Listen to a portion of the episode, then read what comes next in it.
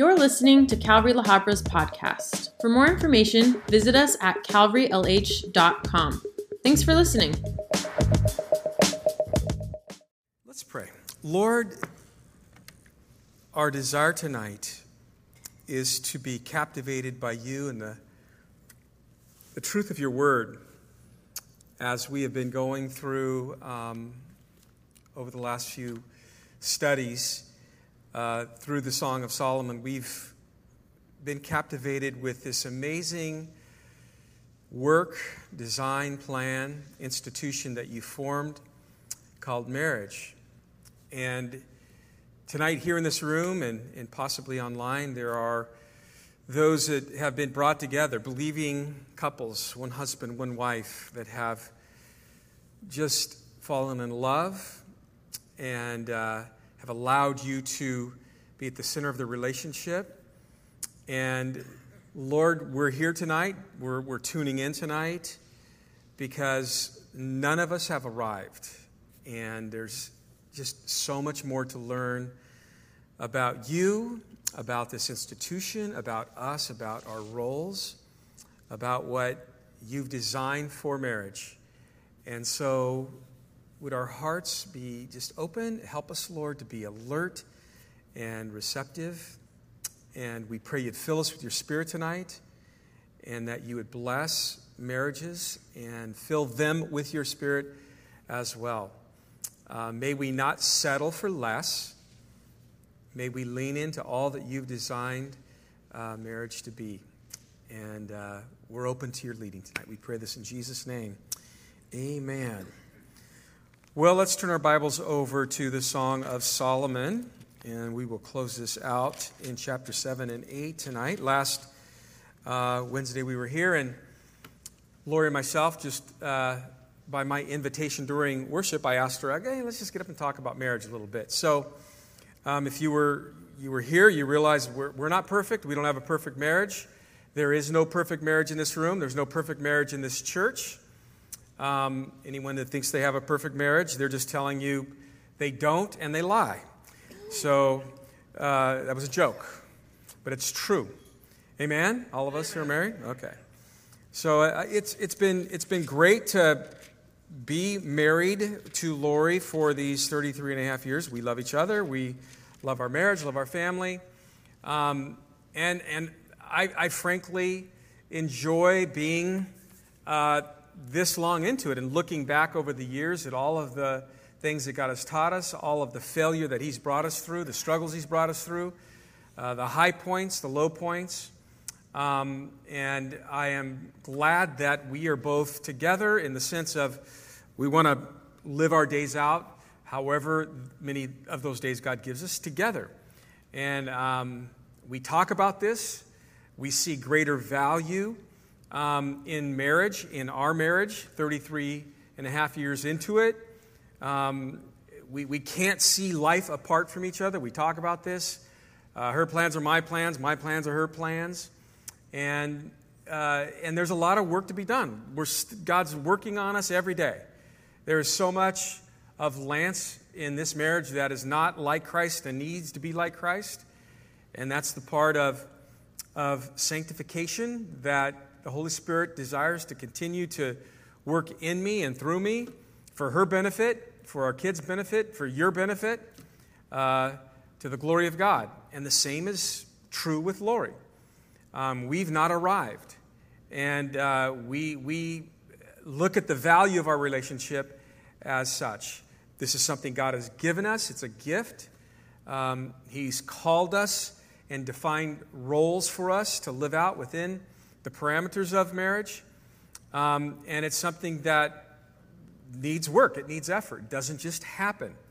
And so, in this era uh, that we started the book of Song of Solomon, um, we were smack dab in the middle of a pandemic. Some people still argue that we are. I believe that we're coming out of it.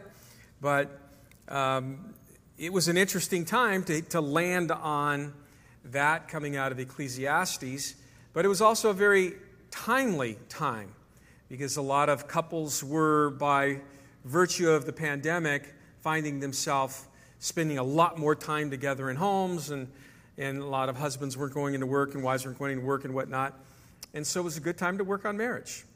And uh, so I think it was the, the, heart of God and just leading us uh, into this. So um, in the early chapters, if I can just summarize a couple of things, and then we'll springboard right into chapter um, 7.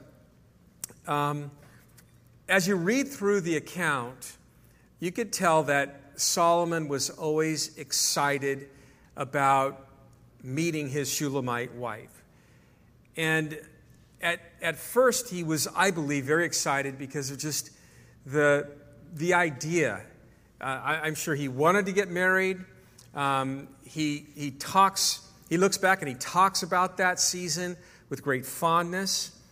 Um, him being this king, her being this country girl. Um, their hearts, you know, we talked about, you read their account of their time when they first met, and it seems like it was love at, at first sight. Um, they speak about it that way. They speak about love in their courtship. Um, they knew that they loved each other. They, they talked about their courtship as a season where they loved uh, very much each other. Um, they speak about their wedding and the love that they have for each other at their wedding day, during their wedding ceremony. They speak about the love that they have and express towards one another um, on their wedding night. Um, in, in, in, in, chapter 4, they, they, they, they, break that all down. It's, it's, it's very like open and wow, that's pretty vulnerable to be talking that way about intimacy and whatnot. And in chapters 7 and 8, they're going to do that again, but even a little more passionately. So um, they, they went through their, their courtship, their engagement, their, their, their marriage God's way. And as they talk about it, they, they elevate the, the, the significance, and we talked about this, the significance and the sacredness of what God designed for courtship, engagement, and marriage between one man and one woman. The, the, the, love that is on display here in the Song of Solomon is, is love that God puts on display in the life of this couple. And as so, it's very attractive. I even said it's intoxicating as you read through it. It's expressive, it's respectful, it's sacrificial, it's pure, it's, it's sacred. The, the, the, book, the song, the Song of Solomon shows that embracing love and expressing love within the parameters of God's plan for love is, is meaningful, it's fulfilling. It's meaningful to us, and we know that it's meaningful to God because over and over we see Him in this love letter approving it. Since their love was from God, it was fitting that He would he would approve it. They not only talk about the love that they experience in their marriage, but they also talk about some challenges that they experience in their marriage and in their relationship leading up to it. In chapter 5, there was some sort of issue. It doesn't really give the details, um, but there was a spat. It doesn't say what it was, but it was something that they allowed to just linger on and on. The next thing you know, she was so upset with Solomon that she goes to bed alone. He was so upset with her that we see him coming home late and knocking on the door, and, and it was an unresolved issue. It was an unresolved issue that they allowed to linger, and with time, it was a, an unresolved issue that had a hold on both of them. It changed who they were towards one another. Solomon's wife, there we see, had grown cold in her love towards her husband. Over and over and over, the love that she expresses towards her husband in, in this whole song, it's just passionate, it's, it's fervent, it's pursuant. But now it's, it's, it's cold. And what had happened is she allowed something to come into her heart, and indifference would settle in, and apathy would settle in in her heart towards Solomon. And Solomon, as guys will do, they'll, they'll kind of react in a, a, prideful way. And I said he kind of went out on a, a prideful, pouty walk. And, and, and he's outside late enough to where when he comes back finally, after his little prideful, pouty walk, that there's dew on his head. So it was well into the evening. And, you know, when he finally swallows his pride and probably was cold and was missing the embrace of his wife and whatnot, he comes home and he begins to knock on the door. And based on what he says, it sounds like maybe he got himself, you know, in a bit of trouble. He's like, "Open up, my, you know, my sister, my love," and using that word "sister" was a word of infect, affection. But open up the door, man, my love, my dove, all of those little endearing words, and even called her his perfect one. And so she finally gets up. And by the time she gets up, after making a few excuses of not getting up, he is gone. And all of this was dramatized in a dream. And in the dream, she goes looking for Solomon and realizes her need for him. She seeks out help from trusted people in her life. She finds her friends, friends that were even in her wedding, trusted individuals. These daughters of Jerusalem, we talked about them oftentimes. They had been a, a, a very trusted group of women, uh, single women in their life. And, and she found them out. And, and, and she says, You know, if you know where he's at, tell him, tell me where, you know, he is. I'm just absolutely lovesick. And, and she was missing his embrace. And the girls, they don't respond directly as in, yes, we're going to, you know, just tell you. They, they looked at her and they're like, well, hold on a second. What is so special about him? What's so special about him that you want us to go and look for him? And I thought that was brilliant. In doing that, they were really getting her to, to question her heart, to look into her heart, and to maybe be mindful of, you know, just the love that she really has for him. Uh, all the details of their spat weren't outlined in this word, but the spat went on for a while, and quite possibly they were aware of the spout and spat, and aware her friends were aware that there was an issue and whatnot. And finally, she realizes it's went on too far, and now he's not home, and she goes and gets a hold of them, and they're like, "Well, hold on a second, let's talk about this." And and just got her to really think about who he is and, and come to terms again with her love for him. And as she thinks through the marriage that they have, who God gave her and her husband, her love is rekindled. And she begins to, to, to, to, brag him up through the rest of the chapter. Then you move into chapter 6, and their relationship is restored. Um, in verse 3, it's the I am my beloved's, and my beloved is mine. He feeds his flock among the lilies. So the idea is that the spat is over, it's behind them. The, the hurt, the misunderstanding, it's been overcome. The, the hardened hearts have been softened. The blame game is over. There's no more, you know, what is it, the cold shoulder and the indifference and the vibing and all of that. Forgiveness was extended from each one of them. Love had won out. And all that was needed for a complete reconciliation of their relationship was offered and embraced. That's why my, my beloved and my beloved is mine. We've come to the realization that we belong to each other. Then, through the rest of chapter 6, Solomon really begins to brag up his wife and that's great because through all of the ups and the downs of marriage, his love and his appreciation for his wife had grown. When Solomon reconnected with his bride, she realized how utterly captivated she was by her love for him and their love for one another as well. And in, in verse 12, his love for her lifted her up and carried her away like a, a chariot ride for a noble prince. And that brings us to chapter 7. This section portrays the, the further maturing of the couple's marriage. It shows the progress of their love continuing on as we see in these chapters the, the intimacy, the, the joy, the physical desire for one another that we saw them share and talk about on their wedding night hadn't faded. Um, it had it had grown because they had nourished that and their life together so that the joy of their married life increased. The joy and the fulfillment of their intimacy had increased, not decreased. In this section, the progress of their love, again, is revealed in very intimate terms. So if you have young kids in here or young kids online, uh, you might want to, I don't know, make them some, uh, some, some ice cream at home and, and sit in another room and have their ice cream.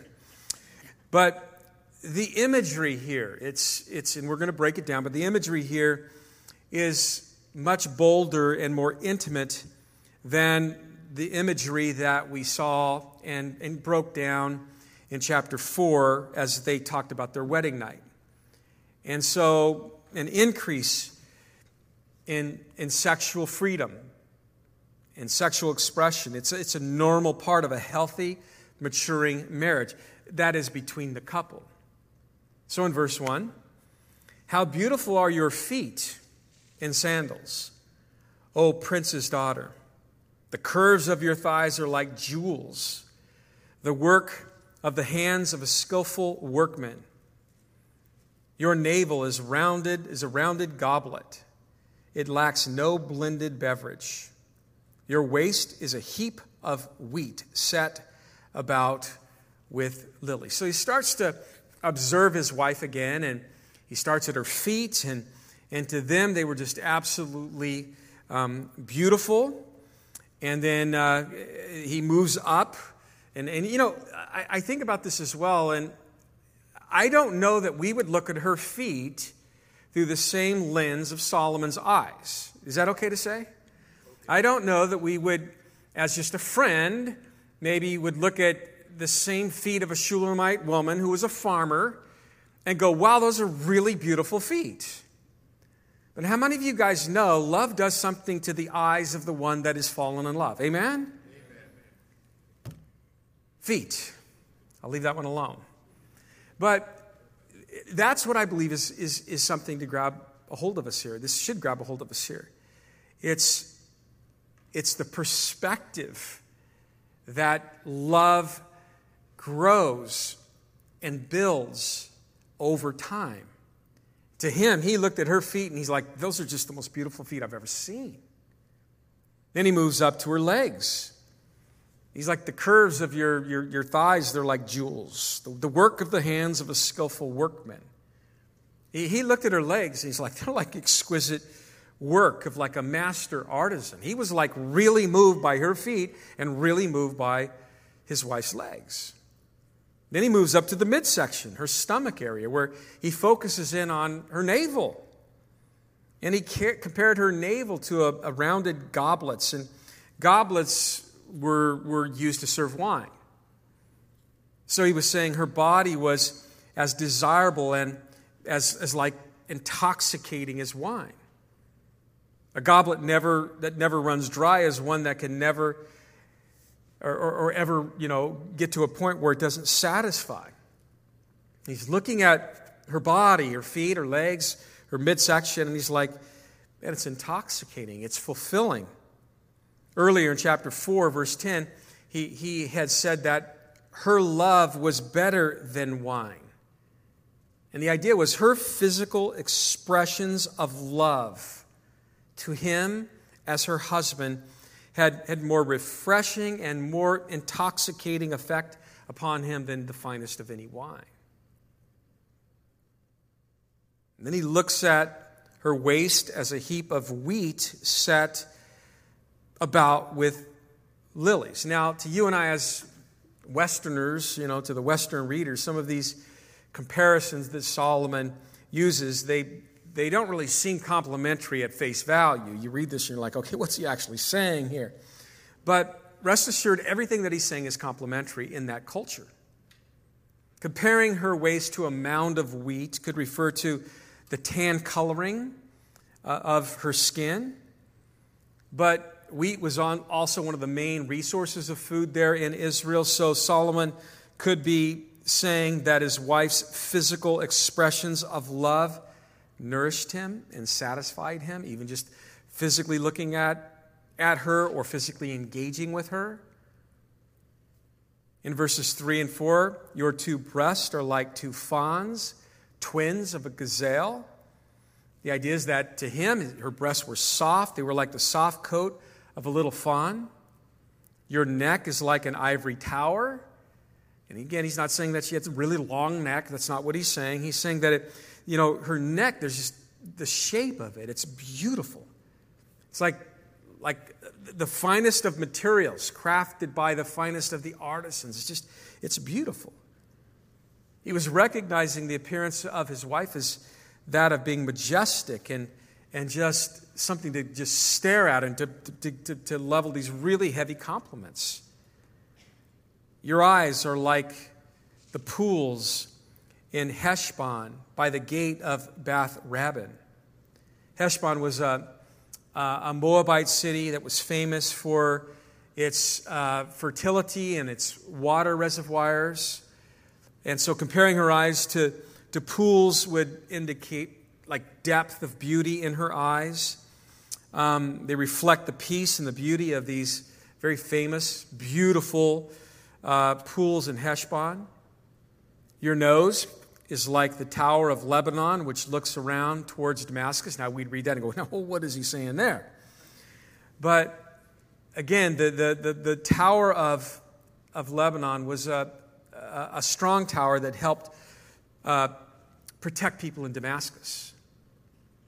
So he may be saying that her, her, her, her lovely features that he's calling out are just a reflection of her strong character. When you look at that tower from a distance, some of the commentators were saying, it, it, it, they say it would add symmetry to the background. And the idea would be, as he's looking at her and he gets up to her face, he's talking about her features. He, he could, could be saying that, like just her nose, the way it is set on her face, it's just beautiful. And it, it's a reflection of just the, the symmetry of her face is just all pulled together. It's beautiful. He's moved by her facial beauty. Verse 5 Your head crowns you like Mount Carmel, and the hair of your head is like purple. A king is held captive by your uh, treasures. Everyone saw Mount Carmel as this majestic, um, awesome mountain. And Solomon sees her like that, like a, like a goddess, if you will. Her hair was so beautiful that this you know, powerful king was completely captivated by her, by her hair, by the hair of his wife. How fair, verse 6, and how pleasant you are, O love, with your delights. Again, he's so moved by her beauty that he calls her his love, Oh, love, with your delights. And that, that's what happens when you're captivated with the wife, I always say the wife of your youth, the wife that God has gifted you with. You realize, oh, love, that's, you love her. I mean, what a better word to say, what a better way to describe that. Verse 7 The stature of yours is like a palm tree, and your breast like its clusters. I said, I will go up to the palm tree, I will take hold of its branches. Let now your breast be like clusters of the vine. Now he's beginning to talk about his, his sexual attraction for his wife. And he likens her, as he looks at her, he likens her to a stately, you know, palm tree. Just a stately palm tree would be curved, it would be majestic. He likens her breast to a cluster of dates that he desires, and the, the meaning and, and the, the, the metaphor there could hardly be missed. Her breasts are a stimulus to his desire for her. The fragrance of your breath, like apples. So we know it wasn't morning. And the roof of your mouth, like the breast, like the best wine. The wine goes down smoothly for my beloved. And so he's like, I, I just, I enjoy the intoxicating, the sweet, intoxicating fruit of her love. Her, her breath was even sweet smelling like, like apples. Moving gently the lips of sleepers. Sleepers is a reference to, to lovemaking, A roof of the mouth, like the best of wine. Again, a reference to the exchange and the pleasure that they both enjoyed in kissing one another. It was sweet, like the best wine. then the Shulamite speaks. Verse 10 I am my beloved's, and his desire is toward me. The refrain of, of mutual expression was, uh, or mutual possession, excuse me, was already given in chapter 2, verse 16, where remember, I am my beloved's and he is mine.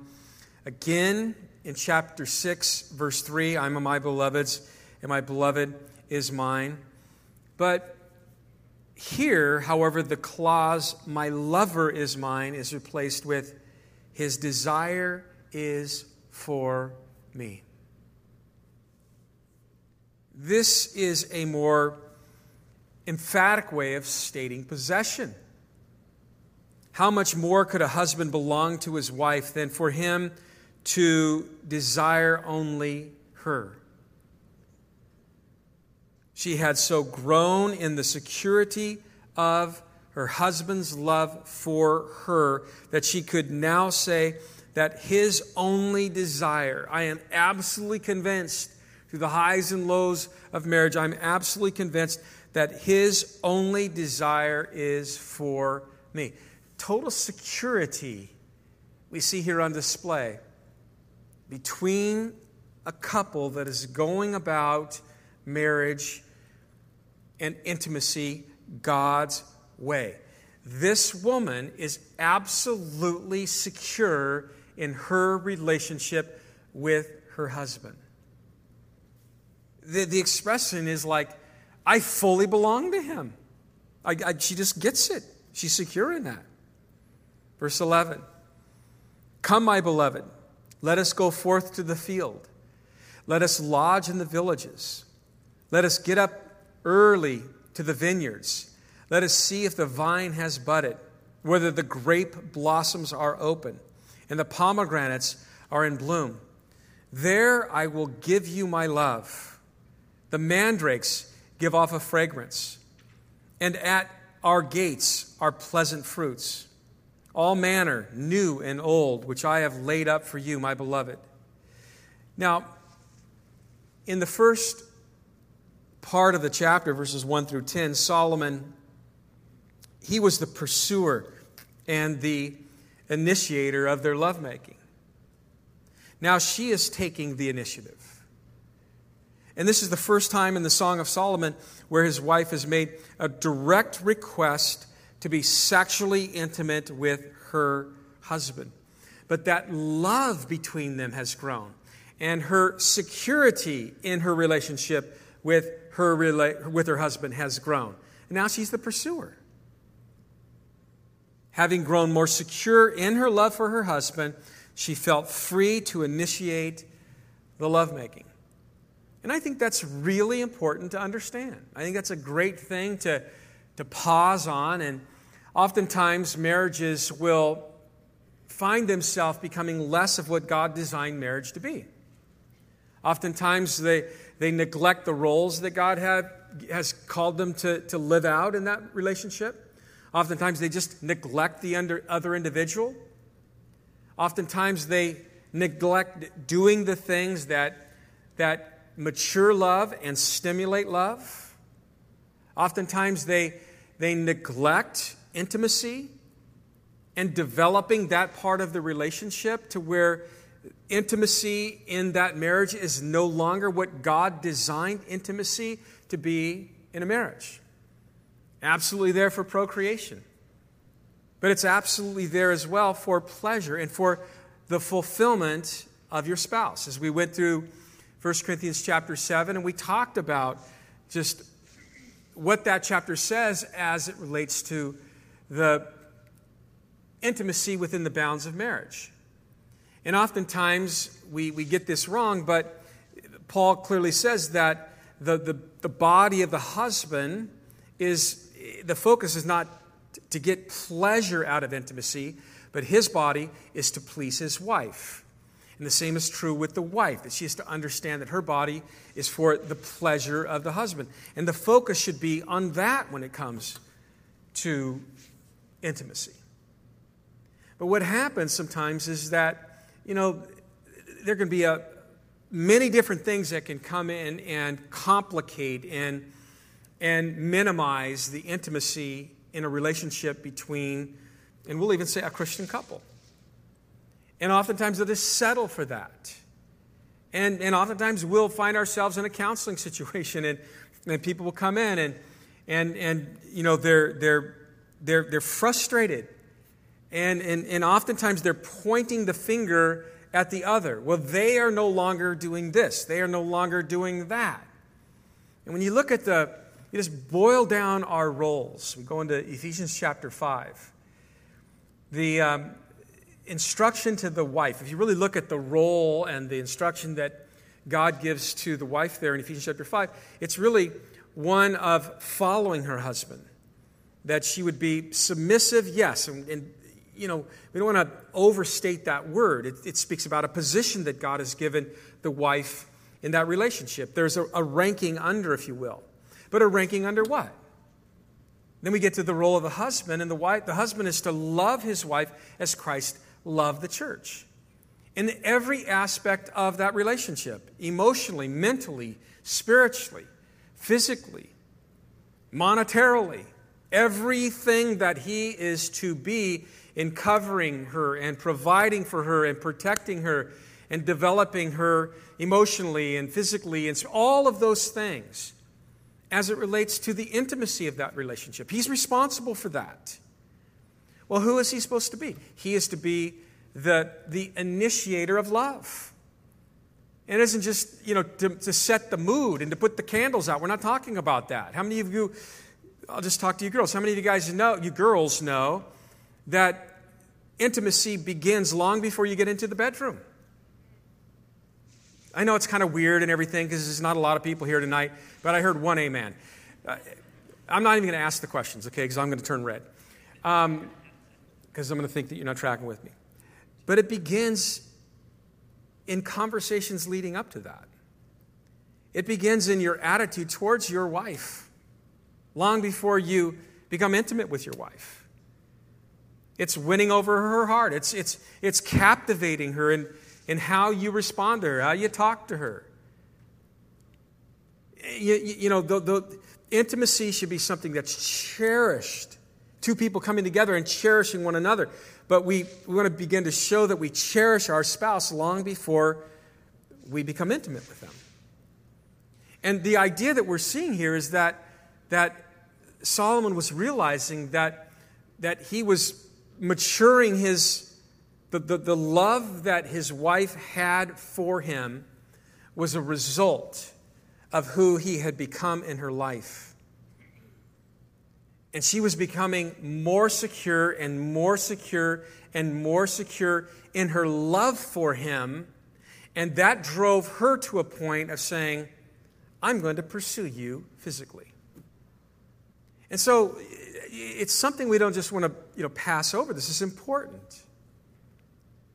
So she asked him to go to the field, to the countryside, where they could go and, and, and spend the night together. Let us get up early to the vineyards. Let us see if the, the vine has budded, whether the grape blossoms are open and the pomegranates are in bloom. And, you know, the, the imagery here that's used of spring. You know, she, she used the image of spring to ask whether there was still the same freshness and the same anticipation that had initially characterized, you know, the intimacy between them early on. Let's go see. She answers in the affirmative, by the way. Absolutely yes. Spring is in the air, Solomon. Vines are a blooming, grapes are a blossoming, and pomegranates are, are, are, are blooming as well. And the mandrakes, they're, they're full of fragrance. They're, they're similar in size to an apple, and they're red in color, and they're also were seen as an aphrodisiac in that particular day and stage. She was like, It's on if you want to get away. Then in is that okay to say? Indeed. Good, indeed. So again, understand when we started, you know, the Song of Solomon, we said, look at, we're gonna we're gonna talk about love that God has given human beings that are married and that love and how they are to express that love and develop that love in the confines of marriage as God intended that to be. And, and we said that when you, when you begin to read this and talk about this, there's no shame. There's no, there's no blushing involved. It's, it's, it's wide open.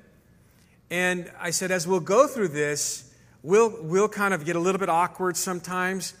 And the reason that we do is because we are imperfect people in imperfect marriages. We struggle at times. And also, we have lived in this world for however many years, and the world has redefined marriage, redefined sex in, in ways that it's, it's almost like, well, we don't want to be talking about that openly and publicly. And, and, but you, you, you get into the Word of God and you see that it's sacred, it's holy. It's, it's something that God talks about wide open, especially as you get into intimacy. He's talking about some pretty wide open stuff here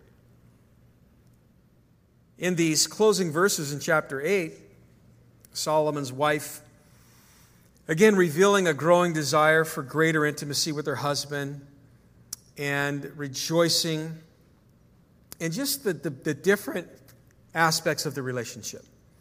Verse 1 Oh, that you were like my brother who nursed at my mother's breasts. If I should find you outside, I just I'm going to kiss you. I would not be despised. What is she saying here? In the ancient East, displays of affection were, were, were frowned upon, except in the case of certain family members a father, a, a brother, or a near relative. So, Solomon's wife, the Shulamite woman here, she starts off and she goes, I, I just wish that, that my, my husband were like my brother to her, in that I wish I could show physical expression to you, Solomon, openly and publicly without the public despising any of it, just like I can in going up and kissing both of, both of the cheeks of my brother. I wish I just, I love you so much. I wish that my love could break through all of the cultural misconceptions and, and perceptions. I would lead you in verse 2 and bring you into the house of my mother, she who nursed or used to instruct me. I would cause you to drink of special wine, of the juice of my pomegranate the ladies of the house, the, the, the sisters and the mothers, they would, they would give a, a, a special wine to the guest. It was a way of displaying friendship.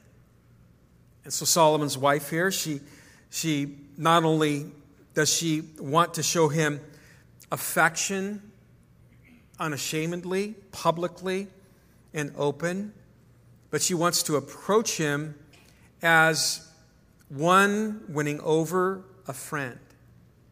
It's a, it's a picture, really picturing another aspect of the relationship. Yeah, we're lovers. And I love that. And I'm pursuing him. But I'm also his friend.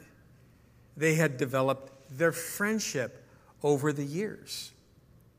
Now, when we started the Song of Solomon, we said, you know, it doesn't matter how many years you've been married. Doesn't, that doesn't matter. I mean, this book, as we go through it, whatever flame needs to be fanned, whatever part of our friendship needs to be rekindled, whatever part in, in, you know let's be open to that and let's let the lord stir up something unique within us.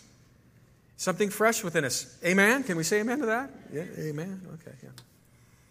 And at the same time, how many of you guys know we're, we're married to people that were raised in different homes than us? There's, there's just so, so much difference between us. And, and, you know, you might have, one couple, in the couple of one, the man or the woman, one, one of you might have been raised in a house that was very much open to communication and, and, and very verbal and, and, and talked about their affection and maybe even displayed affection. And maybe another person in that marriage, you know, the, the other spouse wasn't. And so you, you come together and you try and, you try and fix that over the course of some time. And without making an effort, you can stay very different for days, weeks, months, and decades. You got to work through that and talk about that and find who you are supposed to be in your marriage. You see, we left our father and our mother so that we could cleave, so that we could become one to our spouse.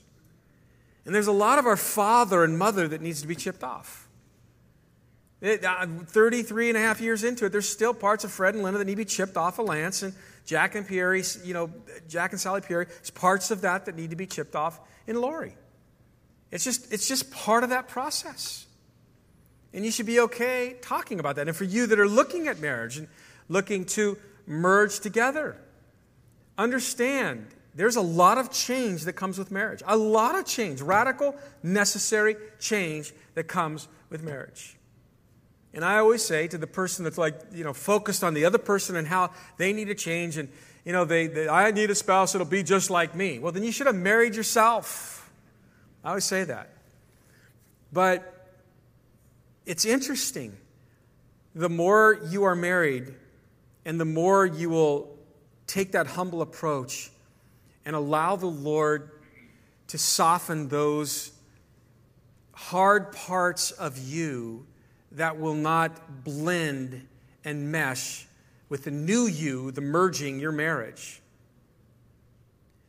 Man, if, if you resent that or don't deal with that, it'll hold you apart in those areas. But if you just soften up, God will soften your heart. And He'll give you the ability and the wisdom to work through that. And, and, and it's funny because some of those things that maybe are still there because it's maybe your personality, just what you were raised to be and whatnot. All of a sudden, those things that used to be maybe competing factors become complementary factors. To, to this day, Lori and I, when, you know, throughout the week, we laugh at each other a lot. We laugh at each other not because we're goofballs, like, whoa, you're really a goofball. We laugh. No, it's, it's more of what we're becoming, we find joy in that. There's things to laugh about.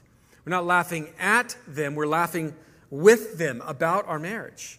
How cool it is how fun it is. Oftentimes, we, we think the same thing. So, like, we, the, the same thing comes out of our mouth, and we look at each other and we just kind of laugh. Before, it used to surprise us. Now we're like, no, that's part of the merging. As it relates to, to love and the growing of our love and the intimacy and the growing of our intimacy, all of these things don't just happen. These are things we talk about. These are things we work on. These are things that, that we cut swaths of our time out intentionally so that we can grow on those things and, and work on those things. And in those seasons of our life where we have struggled, it's a result that we haven't cut out those swaths of time and worked on those things. And when you do, you can find yourself in the most fulfilling relationship next to our relationship with the Lord on this planet. As I've always said, you will never be one with any of your children, but you will always be one with the wife of your youth, guys. And, and that is just such a unique relationship that should be trophied and treasured and treated as sacred and, and, and like fanned and worked on so that you enjoy what it, it, it needs to become. It's not going to naturally grow that way. You grow it that way. And you're going to be, you know, sometimes I wake up in the middle of the night, you, know, and, and i just look over at Lori and I'm like, I, I have laid next to this woman for 33 and a half years. Just look at her breathing there. So she, you know, and, and, I, and I smile. She might freak out tonight. I didn't know you did that a whole lot. I do that. Oh, well. And I, I thank the Lord for her. I just look at her. She's beautiful. I love her. And I thank the Lord for her. And, and we get to wake up together. And, and she knows me. I know her. We, we, we, we, we understand each other, our, our, our routines, and all of the, the, the routines that we find ourselves practicing right now.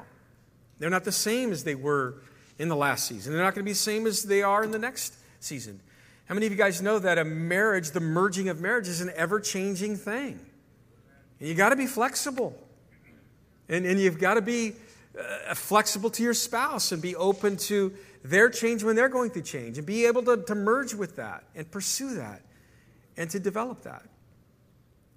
And so, you know, these are good questions. If you're in a, a marriage relationship right now and, and you're struggling in some of these areas, welcome. That's marriage. If you find yourself in a relationship where you're wishing that your spouse would pursue you, you want to you want to like deal with that? Just just go back to the basics. If you are a wife, who has God called you to be? And, and what does the Word of God say about all of that? And you just be that. You love that guy. If you're the husband, go back to the simple basics of what God has called you to be and just love your wife unconditionally. I want her to pursue me more. You start pursuing her more. I want her to be more affectionate. You be more affection, affectionate. I want more intimacy. Start being more intimate in your conversations. Start being intentional. And, and, and don't make it all about just the physical. And, and intimacy is more than just that physical expression. So these are, these are things that, that we're learning about as we close out the chapter that they worked on, that they developed, and now they're looking back on the relationship with great fondness. And this is the, what they value. So they're lovers and they're friends, and it's growing. Their love is growing, their friendship is growing. To the daughters of Jerusalem, her friends again, they speak up, or she does. Verse 3 His left hand is under my head, his right hand embraces me. I charge you, O daughters of Jerusalem. Do not stir up nor awaken love until it pleases. So Solomon's wife, again, once again, telling her girlfriends throughout the Song of Solomon how wonderful marriage is the love, the security, the intimacy, how she cannot bear to be apart from her husband. Now she gives them just a very passionate picture of them being intimate. His left hand is under my head, his right hand is embracing me. I charge you, O daughters of Jerusalem. Don't you dare be stirring up love before until it pleases. Again, follow my lead. Learn from me. Don't awaken romantic love through a physical relationship with anybody until you're married. Don't awaken it before it's proper time. And again, the proper time is God's time. Don't dare settle for something less. Wait for that God ordained environment of love where you can embrace real, lifelong commitment as God has designed it. Do it God's way, and we said you'll enjoy it. Do it Satan's way, and you will destroy it. Do it God's way and be able to enjoy the fullness of how God wants that relationship to be expressed from friendship to intimacy. Love renewed in Lebanon, a relative here. So now we have a picture in these closing verses, or these next verses, of Solomon taking his wife back to her homeland, which was up on the border of Lebanon. And um, as they approach, a relative comes out and, and says in verse 5 Who is this coming up from the wilderness, leaning upon her beloved? I awakened you under the apple tree. There your mother brought you forth. There she who bore you brought you forth. So as they're coming back to um, his in laws, a relative comes outside and is like, Man, oh, I remember you. Pointing to Solomon's wife when you were born, how, how amazing of a life now you've been given, how encouraging this greeting must have been to Solomon, and how complimentary and whatnot. So now his wife to him, Shulamite to her beloved, verse 6 Set me as a seal upon your heart, as a seal upon your arm. Again, a seal was a mark of ownership. It was, you know, a mark of ownership upon a valued possession. So she asked to be her lover, that, that, that she be his most valued possession. Oh, that I just be your most valuable possession, a possession that would like influence his thoughts, a seal upon your heart. That's the idea. And even influence his actions. That I'd be a seal upon your arm. Very serious demand. So she explains why, verse 6 For love is as strong as death, as irresistible as death, is the idea. Love is a very powerful thing that grips and alters our life. That's what she says. Love is like Cupid's arrow. When it, it strikes, it slays. Thank you very much. We're, we're, we're hiring water boys here. I don't know, we fired one.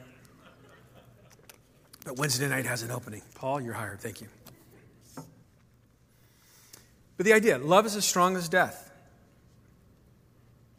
It's just when it grabs a hold of you, it, it just grips and alters your life. Jealousy, as cruel as, as the grave. Love, love is like death in that when it grabs a hold of you, it is exclusive, it is possessive. Once love gets a hold of you, it never lets go. That's the idea. That's what she's expressing. The love that God gives to a marriage being expressed and embraced within that marriage, the confines of that marriage between Solomon and his wife, that's how she looks at love when they go about it God's way. Its flames are flames of fire, a most vehement flame. Again, speaking of the passion, it's both powerful. She saw it as eternal. Love is, is a passionate fire in the soul. Love is compared to the strongest and the most powerful forces known the power of death, the power of the flame. Death, the all consuming foe, it just never gives up. Fire, it's bright, it's hot, it's powerful. Many waters cannot quench love, nor can the floods drown it out. It's, it's like to her, the biblical love here in a marriage, it's an overwhelming power. Again, two people expressing and embracing love in the confines of marriage between a husband and wife the way that God intended it. This is their perception of love. All the wealth of his house, it would be utterly despised. This final statement about the love depicted between them love in the song, the Song of Solomon, the marital love between Solomon and his wife, is that love is priceless. Let me repeat it. The love that they are experiencing, expressing, and embracing, love as God has designed it to be expressed and embraced between the confines of marriage, between a husband and a wife. They see it as the most priceless thing on the planet. Why wouldn't you treat it as such and grow it as such and invest in it as such? Is the idea. All the wealth would be totally inadequate to purchase such love. Such money would be utterly despised because love, this thing that we have, cannot be bought. Any attempt to even do that would just depersonalize it. And so, if love is priceless, how then can it be obtained? The answer is this it must be given. And ultimately, love is a gift from God, and they were enjoying it. In the closing epilogue, verses 8 through 12, we're given a flashback explaining the protection of the beloved Solomon's wife by her older brothers when she was young. Then we look once again to her initial meeting with Solomon, and then Solomon concludes in verses 13 and 14 with statements that show the couple's love. has not lost any intensity. So the Shulamite's brothers, verse 8 We have a little sister. She has no breasts. What shall we do for our sister in the day when she is spoken for? If she is a wall, we will build upon her battlement of silver. And if she is a door, we will enclose her with boards of cedar. Solomon's wife, this Shulamite woman, the beloved, she grew up in a home where her older brothers made definite plans to prepare her for marriage, the day that she would be spoken for here. If she displayed good judgment and good character and restraint and resisted temptation, if she's a wall, is the idea, then they would allow her some measure of freedom and reward her with a battlement of silver, a beautiful, much valued headpiece or an ornament. But if she was reckless, reckless, excuse me, and prone to immorality, if she is open to the advances like a door, then they would enclose her with boards of cedar. They would restrict her freedom like a barricaded door with planks. The Shulamite, Solomon's wife. Verse 10.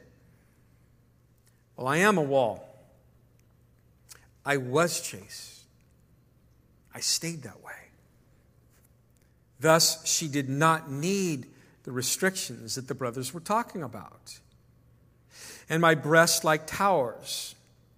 Then I became in his eyes as one who found peace. So, having been one now, she looks back that has grown up and matured physically. She was she was pure and she stayed pure for her husband, which enabled her to give him Solomon, her husband, peace or contentment physically. Verse 11 Solomon had a vineyard at Baal Hamon. He leased the vineyard to keepers. Everyone was to bring for its fruit a thousand silver coins.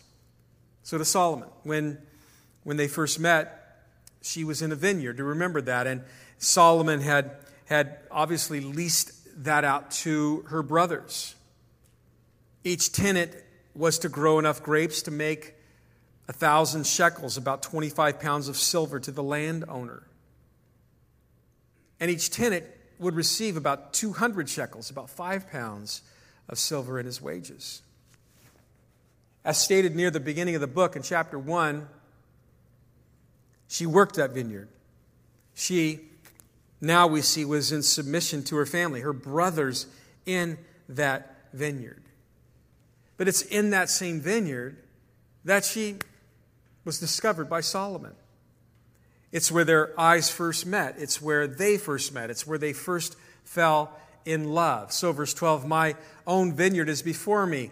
You, O Solomon, may have a thousand, and those who tend its fruit 200.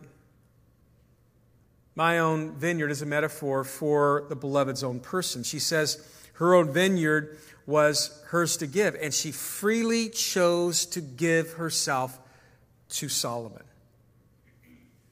Even her possessions, the idea is, even her income was his. She was so captivated and so won over that every part of her being, every part of her livelihood, every part of, of her was his. The beloved Solomon, verse 13.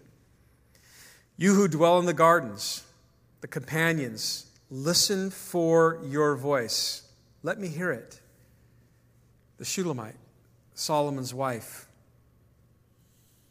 Somehow the wife gets the last word in. I don't know how that works. Make haste, my beloved and be like a gazelle or a young stag on the mountains of spices. So these final words of these two lovers recall their early passion and the early passionate requests through their, their, their, their courtships to talk to one another, to court one another, to see one another. And, and they're looking back on that and they, they, they look at that love and they're like, we never lost that love, that, that love grew in its intensity.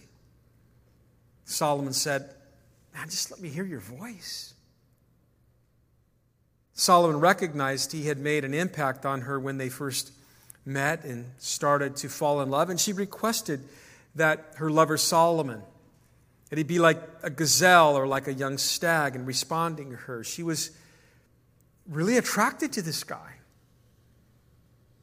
And she wanted him to pursue her like a gazelle or like a young sta- stallion. You know, they move quickly and powerfully and, and passionately. And, and the idea was that in their courtship, she's looking back, she goes, I just got to a point where I just longed to be his bride, and I wanted him to pursue me. Culturally, that was the fact, but also just humanly speaking, that's the makeup of, of women. They want to be pursued. And once they find that they have, have given their heart over to someone and they've fallen in love with someone, for you younger people, as you, you, you, you go through your courtship and whatnot, understand that there will be a time in the heart of, of a woman where she's like, okay, I'm yours. Let's take this forward to the oneness that I want to have with you marriage. And uh, in this day and age, we see people getting married older and older and whatnot. And I, I caution you guys to really think, men, to really think through this.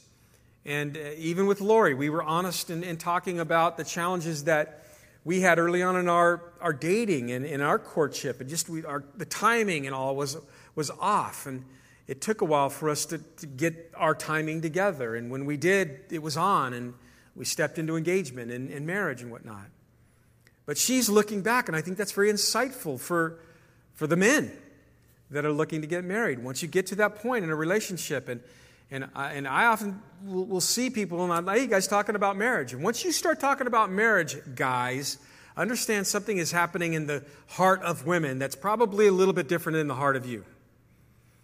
And so be ready when you start having those conversations to be a man about it and to be a Christian about it and to be open about it and be responsible with where that could go.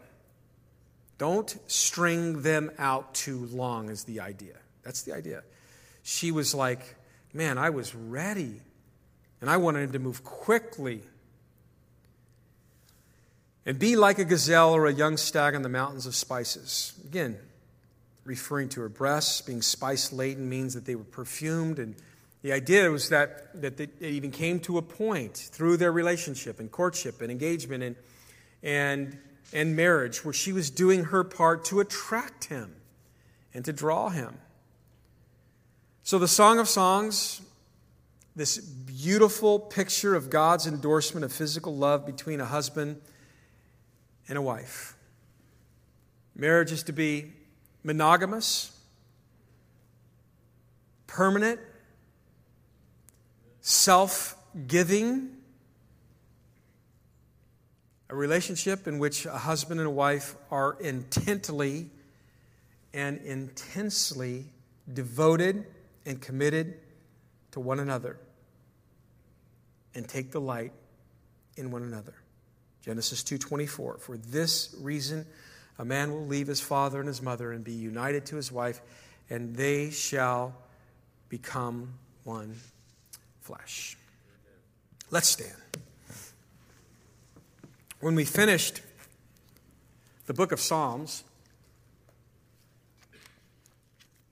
it took so long, three years, that um, I, I, I had a cake brought into the church. And we said, you guys remember that? The Psalms cake? We all celebrated and everything. And I was thinking about this. I said, we should have made a wedding cake at the end of the Song of Psalms. Now, I, I didn't do it. Some of you are like, oh, we got cake tonight. No, we don't. We don't. Sorry. It was too short. It was just a few weeks. But um, I pray we always look back on this and we cherish this. You know, people will say, What'd you learn during COVID? Think about some of the things we could share. Think about the studies we've, we've went through over the last 12 months, but specifically as marriages. I, I, I pray we cherish these words and, and the lessons and the examples that God has given us in our time together. And um, I pray that our marriages here become you know, great examples to this next generation um, of young, young adults that are now um, moving into that era of, of courting and whatnot. And I pray that um, we can be honest and transparent and, and help them along um, through, that, through that season. And, uh, you know, for any of you that are struggling in, in, in any of these areas, I pray that you don't just, you know, huddle and, and, and stay together and just kind of don't deal with it. I, I man, I pray you, you reach out if you're struggling at all in, in, with the idea of marriage or in your marriage and just, you know, get a hold of the church. We'd love to sit down with you and find another couple that, guess what? They're struggling in marriage just like you. no one's perfect. They'd love to sit down and encourage you and, and love on you. And listen, we are, we are living in a day and in an age where this, this godless post Christian era that we are living in, a lot of people are, are really not excited about anybody that doesn't line up with their ideology and their views. That's a world we're waking up in now. And I've said this for probably the last 10 years that they're going to become less and less tolerant, not just with our views. They were, at least there was a, a in, in years past, okay, you have your views, we have our views. Live and let live. I don't believe that's the world we're living in these days. I believe it's live and you will live like I live. And if you don't live like I live, then you are a threat to me. That's how far it's gone. And so, me and Lori, and you standing next to your spouse right now, and you holding on to what is biblical for your marriage, it's not just that you are different than them. It's not just that you oppose them in their view. They look at the church, they look at Christianity, they look at everything you stand for, and this is the core, understand, marriage within our church, within the body of Christ. This oneness relationship, it, it's, it's, it's, it's at the core of things. And the enemy, I believe, has really changed the thinking, and now we're not just, we're a threat. We're just a blatant threat. And our, our, our view of marriage is seen as very limited. And now it would be even put in the category, I believe, the biblical view of marriage would be completely against the grain of the culture. And they would even say that we are not just intolerant, but they would go as far as to say that it, it's a bigoted view. It's a, a racist view, is probably what they would label on it now somehow. Somehow the race card's coming in there.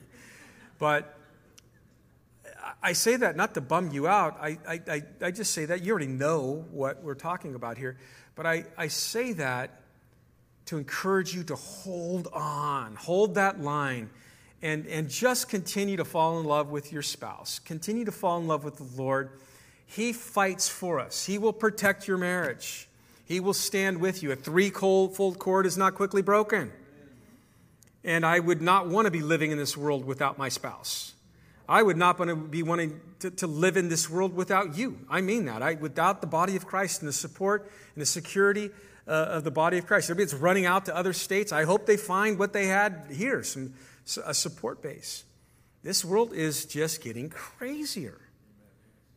And so your marriages are just that much more special. The love that God has given us is just that much more special. The bond that you have, the, the strength and the stability and the support that you have from your spouse is just that much more special in a world that's attacking all of our values. So, share this with the rest of our church that doesn't think they need to be sitting through Bible studies like this right now.